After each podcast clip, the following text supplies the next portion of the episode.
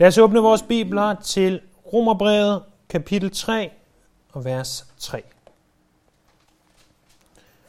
I dag skal vi se på vers 3 og 4, men vi læser fra vers 1. Det skriver Paulus, hvilket fortrin har jøden så, eller hvad gavner omskærelsen? Meget på alle måder. Først og fremmest, at de har fået Guds ord betroet. Hvad så, når nogle af dem var troløse? Vil deres troløshed så ophæve Guds trofasthed?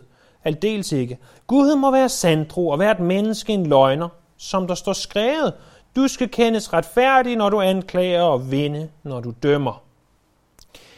Det, som Paulus han er i gang med, det er, han er for det første overordnet set i gang med at vise os alle sammen, at vi er syndere. Jøde og græker. I kapitel 1 viser han, at grækeren eller hedningen, ham der ikke er jøde, er sønder. I kapitel 2 viser han, at ham der er jøde, er sønder.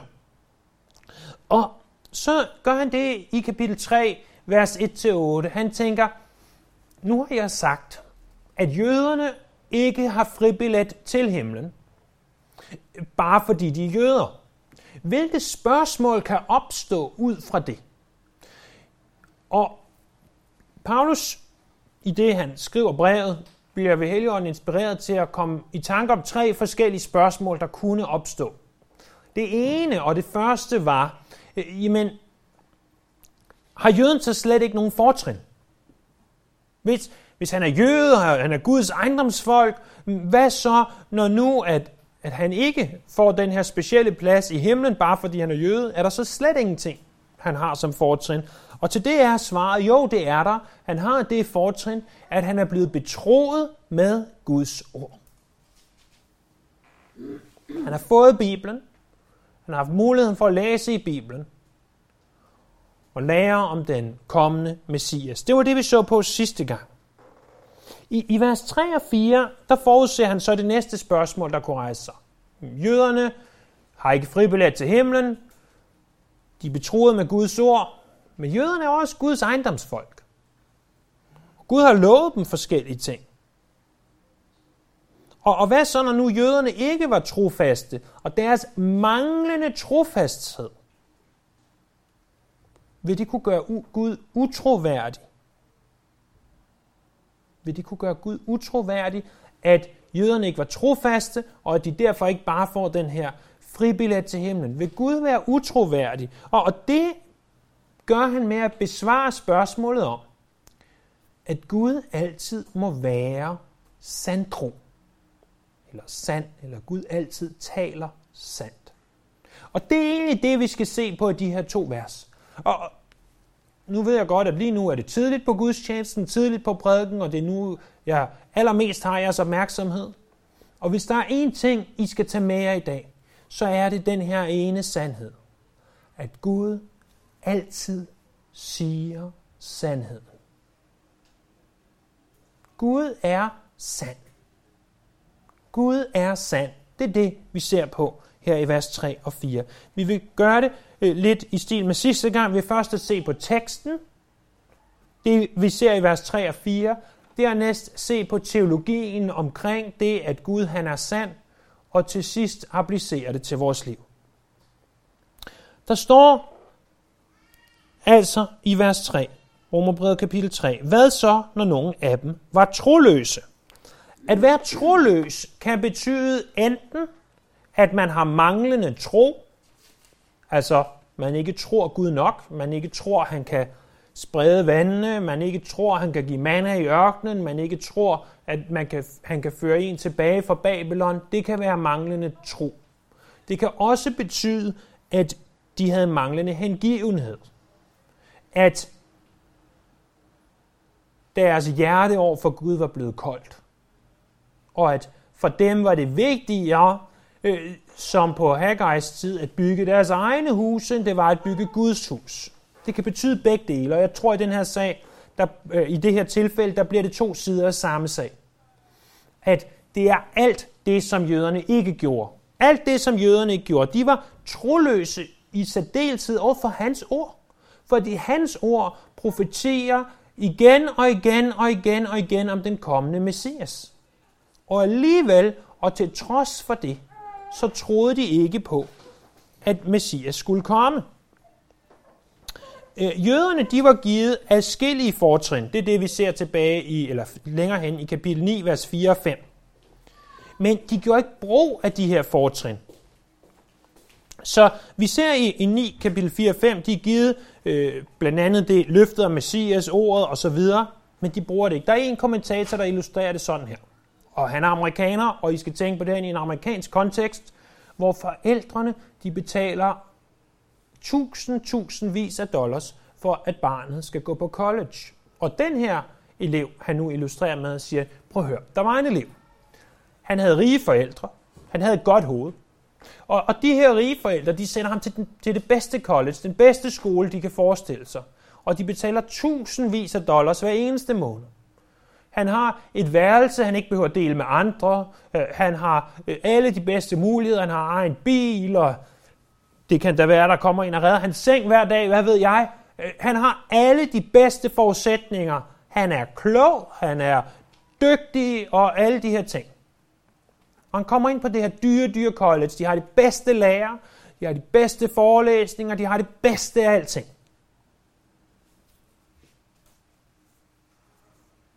Han har rigtig gode forudsætninger. Men hvis den elev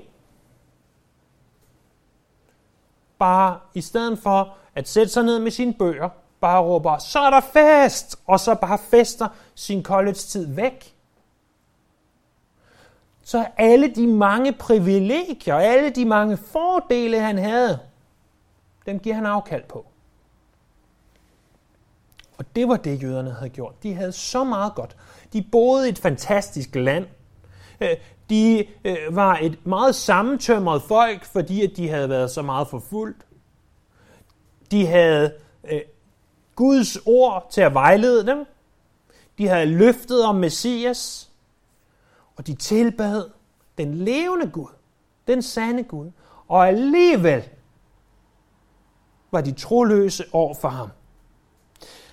Spørgsmålet er så, vil den troløshed, spørger Paulus, vil den troløshed så ophæve Guds trofasthed? Gud har jo indgået de her evige pakter, og hvis vi skal bruge et lidt mere moderne ord for pagt, så vil det være aftale. Gud har indgået nogle aftaler med Israels folk. Nogle af de aftaler, de er evige, og de står rokkeligt fast. De kan ikke ændres. Paulus siger så, jamen, det kunne jo godt se ud som om, at Gud er i gang med at annullere aftalen med, med Israels folk. Det minder mig om en, en vidighed, min mormor fortalte. Det var en jøde, der stod ved grædemuren og bad og sagde, åh, Gud, almægtig Gud, jeg har et kæmpe problem oh, hvad, hvad skal jeg gøre? Og så pludselig til hans store overraskelse, så svarede Gud. Hvad, hvad er dit problem, kære jøde? Jo. Min søn er blevet en kristen. Hvad skal jeg gøre? Sagde, han, prøv, sagde Gud til ham. Prøv at høre. Det er min søn også. Jamen, hvad gjorde du så? Jeg skrev et nyt testamente. Den synes hun i hvert fald var sjov. Jeg synes også, den var sjov. Øhm, så hvorom alting er, så, øh, så har du jøderne, og, og de har de her aftaler. Og vil Gud nu annullere? Vil Gud nu annullere pagterne? Og, og, og det, som er hele problemstillingen her, det er, kan dine og mine handlinger sætte Guds trofasthed ud af kraft. Hvis, hvis du, lad os bare tale i, i, i simple udtryk, hvis du er uartig, vil Gud så sætte dig uden for døren?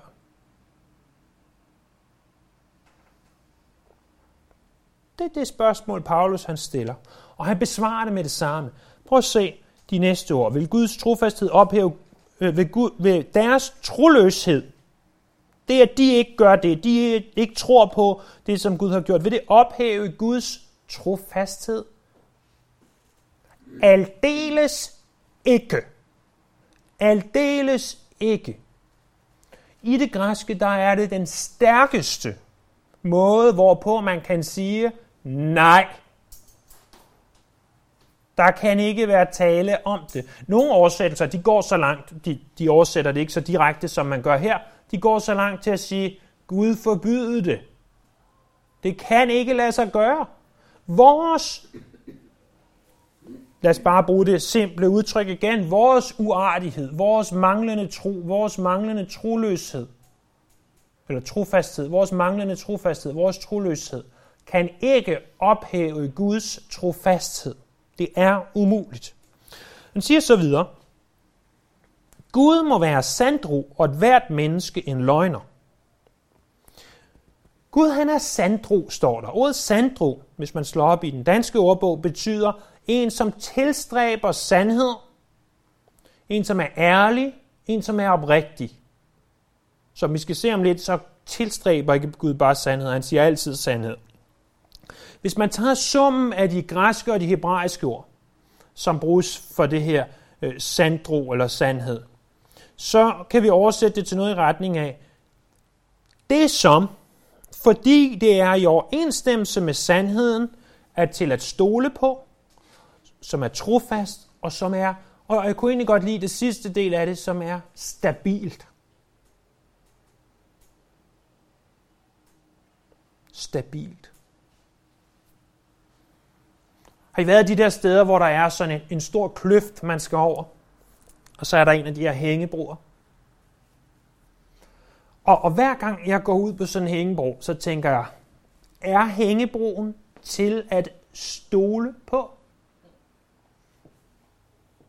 Man, man træder derud med, med en vis overbevisning om, at hvis det her ikke sidder ordentligt fast, hvis nogen ikke har lavet deres arbejde ordentligt, så er det slut men den står fast som regel heldigvis. Indtil videre har den stået fast, i der hængebord. Gud, han er sand. Og over for ham, der står hvert menneske som løgner. Det er det, der står her. Lad Gud være sandtro, og et hvert menneske en løgner. Betyder det, at alt, hvad du siger, det er en løgn? Nej. Det, jeg står og siger lige nu, er ikke en løgn. Når du siger godmorgen til mig, medmindre du har haft en dårlig morgen, så er det jo også sandt, fordi du har haft en god morgen. Det er ikke alt, hvad mennesker siger, der er løgn. Men sammenlignet med Gud, sammenlignet med Guds sandhed, der må hver af os stå som løgner. Eller sagt på en anden måde. Hvis nu hele verden gik sammen om at anklage Gud og sige, Gud, du er ond. Du er ikke kærlig. Du elsker os ikke. Og så Gud sagde, jo jeg er. Jo jeg elsker jer. Og, og vi blev ved med at sige, jamen hvorfor kom der så coronavirus? Hvorfor kom der orkaner? Hvorfor døde den? Hvorfor skete det? Hvorfor mistede jeg mit job? Gud siger, men prøv at høre. I tager fejl. Nej, nej, nej, vi tager ikke fejl. Vi tager dig i retten, og så satte vi Gud ind i en retssal, og der sidder Gud. Og hele verden imod Gud.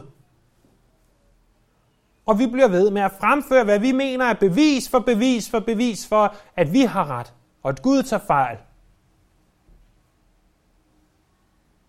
Og til sidst så vil det stå klart, at alle mennesker er løgnere og taler ikke sandheden, men at Gud han står tilbage som sand. Er det ikke det, vi prøver på at finde ud af i vores retssale? Hvem der siger sandheden? Hvem der har ret til noget? Hvem der har retten? Hvem der er, øh, hvis det er en, en morsag, var det ham eller var det ikke ham, der slog personen ihjel? Var det ham, der gjorde noget ondt, eller var det ikke ham, der gjorde noget ondt? Og det er det, vi prøver at finde ud af. Og, og hvis vi skulle finde ud af, om Gud han var sand eller ej, så vil vi altid finde ud af, at han er sand. Og enhver, som anklager ham, må stå som en løgner for hans ansigt. Som der står skrevet, er den sidste ting, der står. Som der står skrevet. Så nu får vi et bevis på det her. Fra salme 51, vers 6 vi har sunget lidt af salme 51 her til morgen. Vi sang, Create in me a clean heart. Skab et nyt hjerte, eller et rent hjerte i mig. Salme 51 er den salme, som David skriver, da han indser, at det han gjorde med Batseba var synd. I husker formodentlig beretningen om den store kong David, Israels hyrdekong, hvor der står om ham, det var på den tid, da konger normalt drager ud til krig, at David blev hjemme, gik rundt på sit tag, og her ser han en kvinde, der er ved at tage et bad, og hans øjne kan lide, hvad han ser, og han henter kvinden, ligger med hende, hun bliver gravid, og han har et problem, fordi hun er allerede gift. Han henter manden hjem fra krig, Urias, og siger, øh, hvordan går det? Det går godt. Okay, går du hjem og læg med din kone i nat? Nej, jeg vil ej, siger han, for mine venner, de er ude i krig. Og han gik ikke hjem. Og han prøvede en gang til ved at drikke ham fuld, men han gik ikke hjem. David havde et alvorligt problem. Og så tænker han, hvordan løser jeg det? Det gør jeg ved at fortælle. Joab sæt Urias forrest krigen, så at han forhåbentlig bliver slået ihjel. Og det gjorde Joab. Og Urias bliver slået ihjel. Budbringeren kommer og siger, krigen var hård. Hvad er I for nogle klaphat?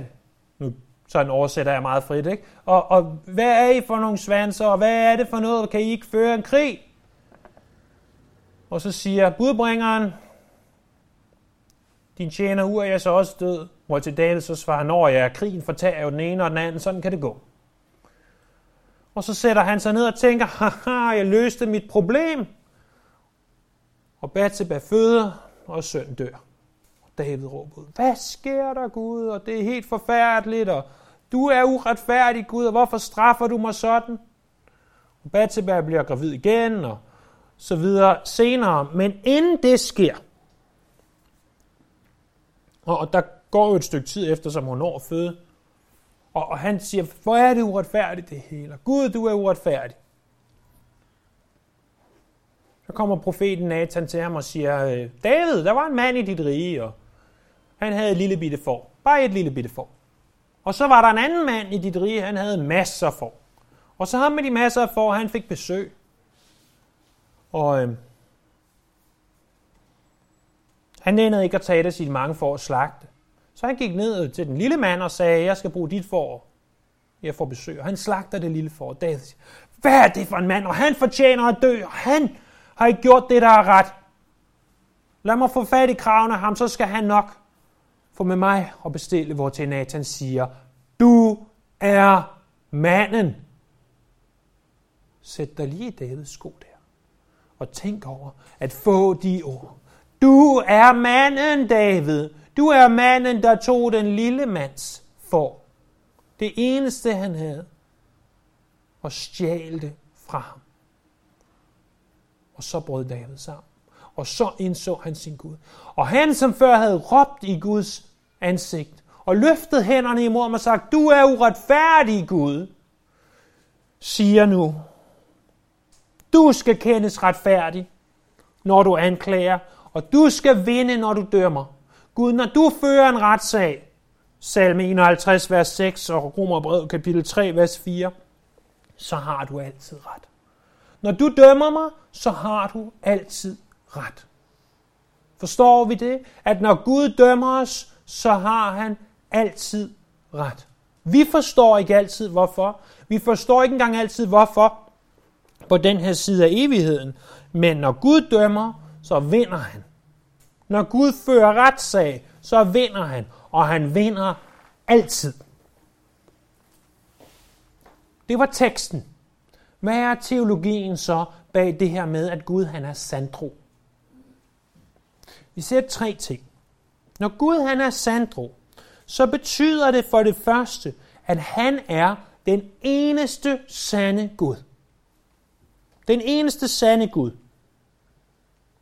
Vi kan se det ved at lægge skriftsted på skriftsted. Johannes 17.3 kalder Jesus ham for den eneste sande Gud. Jesus kalder sig selv for vejen, sandheden og livet i Johannes 14.6. I 1. Johannes 5.20, der kaldes Jesus for den sande Gud og det evige liv. Og i Esajas kapitel 44, vers 9 og, øh, frem efter, der står, at alle, der former gudebilleder, er tomme, og deres elskede guder gavner intet.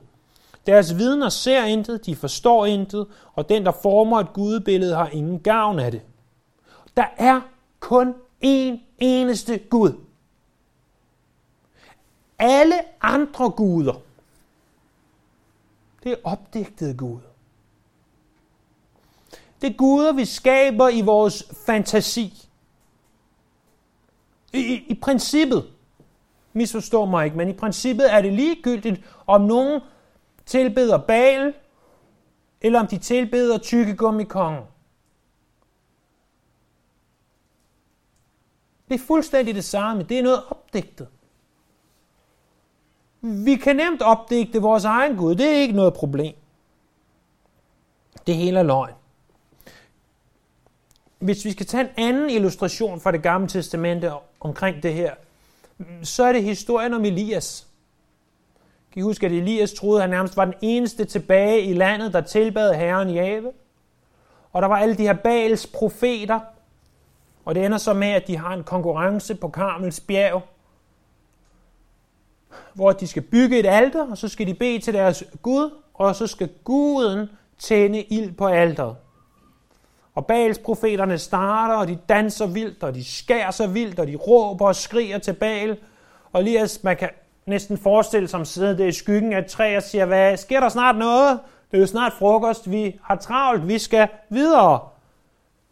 Han går endda så langt til at sige, måske er Gud sover, eller er på toilettet, eller noget andet, siden han ikke svarer. Og til sidst så giver de op. Så bare for at provokere dem, så tager Elias og siger, mit alter, tørt brænde, ah, det er for nemt. Det er for nemt. Lad os hælde masser af vand over det. Og så beder han en ganske simpel bøn, Gud, og så videre. Sæt ild på det her. Kapow! Så kommer der ild. Så meget ild, så at alt bare bliver fortæret på en gang. Og illustrerer det ganske godt at når man beder til Baal, når man tilbeder falske guder, så gavner det intet, for der er en eneste sand Gud. En eneste sand Gud. Det er det, det vil sige, at Gud er sandtro. For det andet, så kender han sandheden om alt. Gud ved, hvordan alting rigtigt hænger sammen. Han ved, hvad der er i overensstemmelse med sandhed. Når vi taler med vores børn og spørger dem, har du gjort sådan og sådan, så nogle gange siger de ja, og nogle gange siger de nej, og nogle gange ved man ikke helt, om det er i overensstemmelse med sandhed. Men med Gud, der ved han altid, hvad der er i overensstemmelse med sandhed. Der ved han, hvordan tingene rigtigt hænger sammen. Har I nogensinde set de her film eller serier, hvor de skal opklare de her mor og så videre? Og, og så øh, især øh, de gode af serierne eller, eller filmene, der, der ved man ikke rigtigt, hvordan det hænger sammen. Man ved faktisk ikke helt, hvem morderen er. Og, og, og det er svært, og man, man prøver at forestille sig, kan vide, om det kunne være ham, kan vide, om det kunne være hende. Det er helt sikkert butleren og, og de her ting, man nu altid tænker over. Man ved ikke, hvad sandheden er, indtil man så til sidst finder ud af, hvad sandheden så måtte være. For Gud, der er det ikke noget problem. Han ved altid, hvad sandheden er. Altid.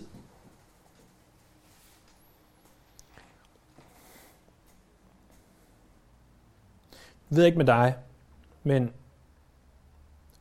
jeg har nogle gange, siger nogle mennesker, en tendens til at være relativt påståelig. Mere i mine lidt yngre år, end jeg er i dag, fordi man lærer lidt af sin erfaring, men, men jeg kan godt være en snært påståelig med nogle ting, især når jeg bare tror, jeg ved, jeg har ret.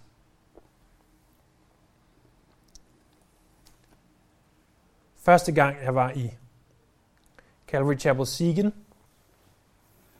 så taler pastor Nick Long, som han hed dengang, om det her med, at Gud vil vaske vores øh, skarlagen sønder hvide som sne. Og så tager han jo fejl, så står han deroppe og siger, at skarlagen er rød, så jeg må jo op og i rettesætte ham bagefter og fortælle, at skarlagen er sort. Bare lige med den lille detalje, at jeg senere fandt ud af, at skarlagen er ikke sort, skarlagen er rød. Jeg havde bare i de første 10 år af mit kristne gået og troet, at skarlagen var sort, hvor det var rødt. Jeg var en smule flov bagefter, da jeg indså, at jeg tog fejl. Han sagde, nå ja, okay, okay. Og han vidste jo selvfølgelig godt, at jeg tog fejl. Har, har du prøvet at tage fejl på den måde? Det har Gud ikke. Gud har aldrig sagt noget, som er forkert. Aldrig. Han ved, hvad det rigtige er. Han tager ikke fejl. Han kan skille løgn fra sandhed. Og, og det vil altså også sige, at hvis Gud siger, at tingene er på en måde, så er de sådan. Så er der ikke noget at diskutere. Som leder mig til den tredje og sidste ting under det her punkt, teologien. Alt, hvad han siger, det er sandt. Når alt, hvad han siger, er sandt, så betyder det for det første, at Gud ikke kan lyve. Alt, hvad han siger, er fuldstændig og aldeles sandt. Titus kapitel 1, vers 2. Med håb om evigt liv, som Gud, der ikke lyver, har lovet for evige tider siden. Eller Hebræerbrevet kapitel 6, vers 18, hvor vi læser, dermed skulle vi i disse to rokkelige kendskærninger, som udelukker, at Gud lyver, og så siger verset noget mere, men det øh, konstaterer, at Gud, der ikke lyver. Det er også derfor, at Jesus han siger, dit ord er sandhed. Og det ord finder vi naturligvis videregivet i Bibelen, som vi så på sidste gang, Romerbrevet kapitel 3, vers 2. Vi læser også i salme 19, vers 8, at Herrens lov er fuldkommen. Og vi læste i vores skriftlæsning tidligere i dag, at det er lutret, det er renset, det er rent, det er sandt. Så ikke alene er Gud i sig selv sandhed, han er ikke alene den eneste sande Gud. Han kender ikke blot sandheden om alt, han siger os alt det rigtige. Han siger sandheden. Tænk på implikationerne af det her. De er enorme. Fordi han siger, at han har skabt alt på seks dage. Men så er det sandt. Han siger, at alle mennesker har syndet og mistet herligheden for Gud. Så er det sandt. Han siger, at der er en himmel. Men så er det sandt. Han siger også, at der er et helvede. Så det er også sandt. Han siger også, at han elsker os, så det er også sandt. Og at Jesus er vejen, sandheden og livet, og det er også sandt. Og at det alene er igennem troen på Jesus, at vi kan retfærdiggøres, så det også sandt. Men hvordan applicerer vi det her? Jo, for det første, hvis du er uenig med Gud, så er det dig, der tager fejl. Fordi per definition, når alt, hvad han siger, er sandt, når han er sandhed, så er det altså dig og mig, der tager fejl, ikke ham. Og, og det betyder også, at du og jeg må være klar til at korrigere vores kurs, når vi er på vej i den forkerte retning. I ved, hvis man kører bil, eller sejler på et skib, eller hvad det nu er, og man er på vej i den forkerte retning, jamen så må man finde den rette vej. Og hvis vi er på vej væk fra Gud, og det er Gud, han ønsker, så må vi korrigere derhen, hvor han ønsker. Og, og jeg ved ikke, om jeg vil sige, at det er nemt i teologiske spørgsmål. Det kunne være, at du tænker, at Gud er ikke træenig, og så finder du ud af, at han er træenig, og så må du korrigere det, eller, eller hvad det nu måtte være. Jeg tror, det er nemmere i teologiske spørgsmål, end det er i praktiske spørgsmål. Fordi i de teologiske spørgsmål, der gør det måske ondt på os intellektuelt, men i de praktiske spørgsmål, der kan det billedligt talt koste os vores hånd. Jesus siger jo, at hvis din højre hånd bringer dig til fald, så hug den af. Hvis du finder ud af, at det forhold, du har gang i, er syndigt, mm, så kom ud af det. Eller hvis du finder ud af, at dem, du arbejder sammen med, er nogle svindlere, så kom ud af det. Eller hvis, hvis du finder ud af, at din yndlingshobby bringer dig til fald, jamen så skær den væk. Det, det gør jo ondt. Det, det gør jo ondt på hver af os. Helt ind i vores hjerter. Så hvis vi er uenige med Gud, så er det altså os, der tager fejl. Det andet er, at når Gud er sand, hvordan afspejler hans børn det så? Hvis Gud er sandro, og Gud er sandro, og vi er hans børn, bør vi som hans børn ikke afspejle vores far? Bør vi ikke være sande? Bør vi ikke altid have styr på fakta? Bør vi løbe med sladder? Absolut ikke, for vi ved ikke, om det er sandt. Fortæller vi sandheden, og endnu vigtigere, hader vi løgnen. Den tredje måde, hvorpå vi kan applicere det her, er at gør vi Gud til en løgner. Gud kan ikke lyve. Det burde stå klart for hver af os nu. Hvis ikke, så har vi ikke lyttet. Gud kan ikke lyve. Gud er sand. Prøv at tænke over det her. Stoler du på hans løfter? Ja, ja.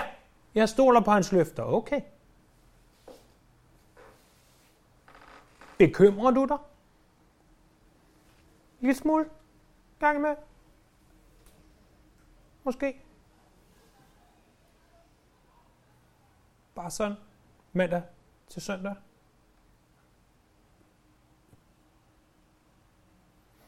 Gud har jo sagt, at du behøver ikke bekymre dig.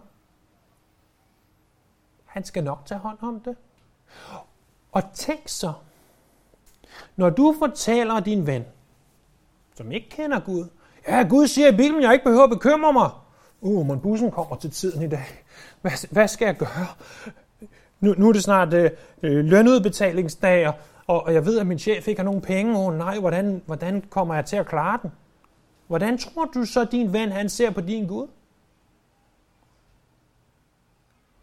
Din Gud har sagt, at du ikke behøver at bekymre dig, men du bekymrer dig hele tiden. Din Gud må være en løgner. Så gør vi Gud til en løgner. Gud er ikke en løgner, men i andres øjne gør vi ham til en løgn.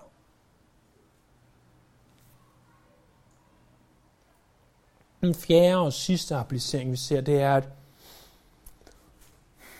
Gud forbliver også sand over for sine løfter til dig og mig. Gud har ikke opgivet Israels folk. Prøv bare at se, hvordan de i dag igen har et land og et folk. Ganske som han har lovet i sit ord. Men venner, han opgiver heller ikke dig. Hvis du er født på ny, hvis du er hans barn, hvis du tilhører ham, så vil han aldrig, aldrig opgive dig. Aldrig. Det er jo ganske traumatiserende, når forældre opgiver deres børn. Det sker desværre. Men Gud, han vil aldrig give op på det. Uanset hvor meget du råber ham i ansigtet, uanset hvor bekymret du er, uanset hvor lidt du stoler på ham,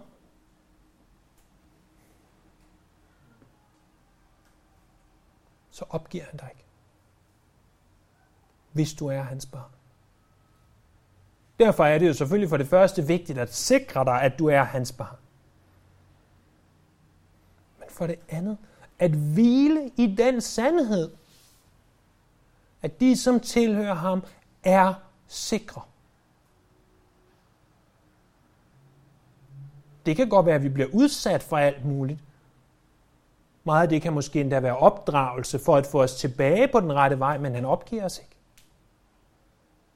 Han er der altid, også når vi ikke ser ham. Husker I ikke den der historie om sandet, hvor der er øh, øh, to sæt fodspor, og, og manden har gået langs med Jesus, og så siger han, ja, der gik vi sammen, men så prøv at se, at, at der, der er kun et sæt fodspor, der måtte jeg gå alene, og det er der, Jesus så svarer manden og siger, det var der, jeg bar dig. Jesus er der altid. Han opgiver dig altså ikke. Han opgiver dig ikke. Hvorfor? Fordi han er sand. Han er sandro over for sine løfter. Jeg vil aldrig forlade dig, og aldrig lade dig i stikken. Aldrig betyder altså aldrig.